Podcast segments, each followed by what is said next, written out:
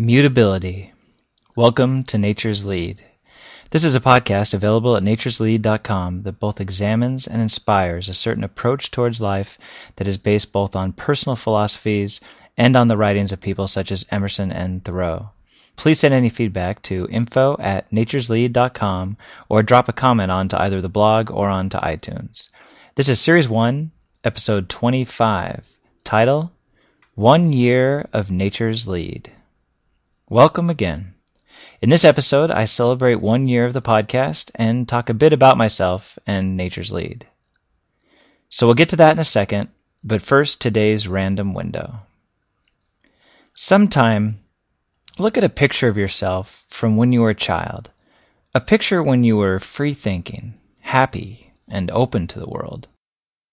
Now try to tell that child, very carefully, about what you are doing in your life if you can do it without feeling guilty or uneasy, then you should feel extremely good about yourself and where you are in your life. If you can't do this, then I don't know what to tell you.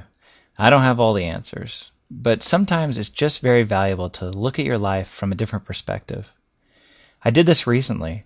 I stumbled upon an old picture of when I was about three or so. I was so wide eyed, so excited, so there. Life had all possibilities. I had an old T-shirt with the number 66 on it. I had never spoke to myself like that before, but it just struck me all of a sudden. I guess it was partly the way I, as a boy, was looking straight through the picture, and partly the fact that I was startled to find the picture. I don't have many baby pictures. Whatever it was, I felt the urge to speak to that child the urge to explain what I've done with his life. I told him everything, but he answered some decisions I had to make with simple clarity. They seemed so complicated to me, but seeing the choices through his eyes, the answers were so simple. So, in the end, I think I've done right by him. I've done well with his future. And he, in turn, helped me with my path. It's something I'll never forget. On to the main topic one year of nature's lead. This is a special episode not only because it's the 25th episode, but more importantly because it's being released on the exact one year anniversary of the first episode's release, which was March 14th, 2006. I want you to know that the experience for me has been very enjoyable. And I want to thank all of you who have been listening, because without you, I probably would not have been motivated enough to keep it going. We've reached 30 countries, and I've gotten wonderful emails and blog posts from people here in America and abroad. I didn't know what to expect when we started this, but your feedback has been very positive and uplifting, and I appreciate you taking out the time to tell me how you feel about the podcast. One thing I thought I'd do here is step back and tell you a little more about myself and my approach to this series. I'm not anything, but I'm everything. That's how I often feel. In fact, that's what I've strived for in life. I always felt that it was harder and more of an accomplishment in life to be very good at many things rather than to be the best at one thing. So when I say I'm not anything, I don't feel attached to anyone's skill or a role in my life. I don't feel like I fit into a type. But on the other hand, I feel like everything because I have a genuine interest in just about everything I come across. I try to learn about many different things, and I try to become skilled in many different things. And I also, on any given day, can fit into many different types of people.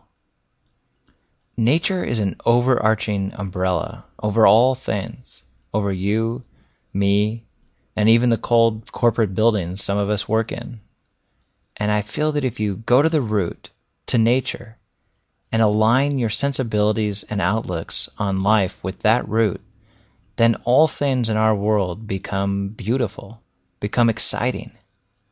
All things become natural. As an example, I see beauty in rap music and classical music. These are the two types of music I listen to the most. No, I don't get into the type of rap that is extremely negative or violent. I prefer a lot of the early rap styles. And I don't sit around the house listening to classical music all day. But they each reach me in different ways because I am open to them. I accept them.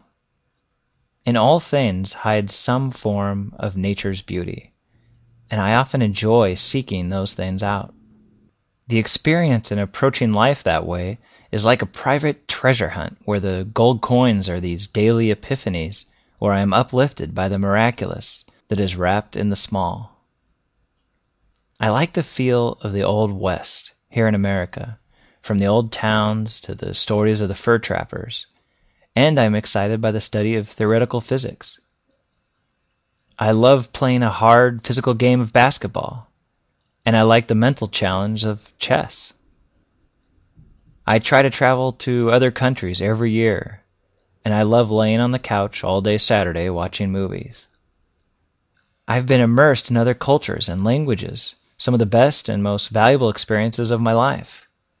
And I love having a lifetime in this American culture, thus becoming extremely tuned to all cultural specific references and subtleties.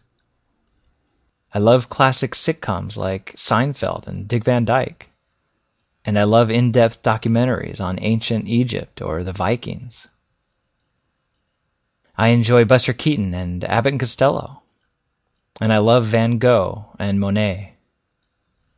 Now I could go on all day, but it's getting monotonous. The point is that I've always tried to stay outside of any trend, to analyze the thing through my own unique eyes to try to pull my own personal enjoyment from things. I'm sure there are many of you who try to do the same. Life is an individual experience, and the more we allow labels and societal trends to dictate our interaction with the world, the more we are ignoring our own personal perception and preferences. So this brings me to the podcast, to Nature's Lead, I wanted to create something that did not precisely follow anything else.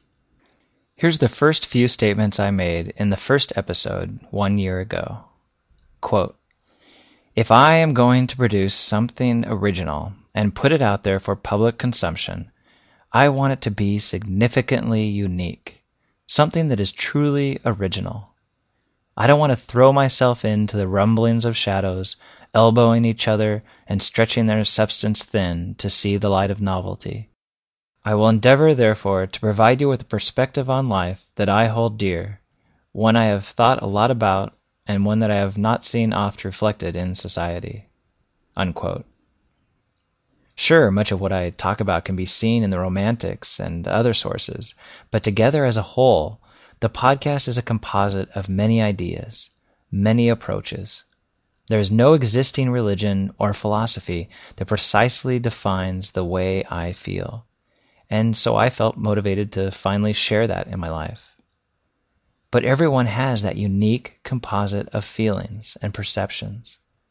If anything is taken away from this podcast, more important than the specific topics, the observations, the interpretations of the literature, more important than any of that, is the basic idea that we all have natural truth inside.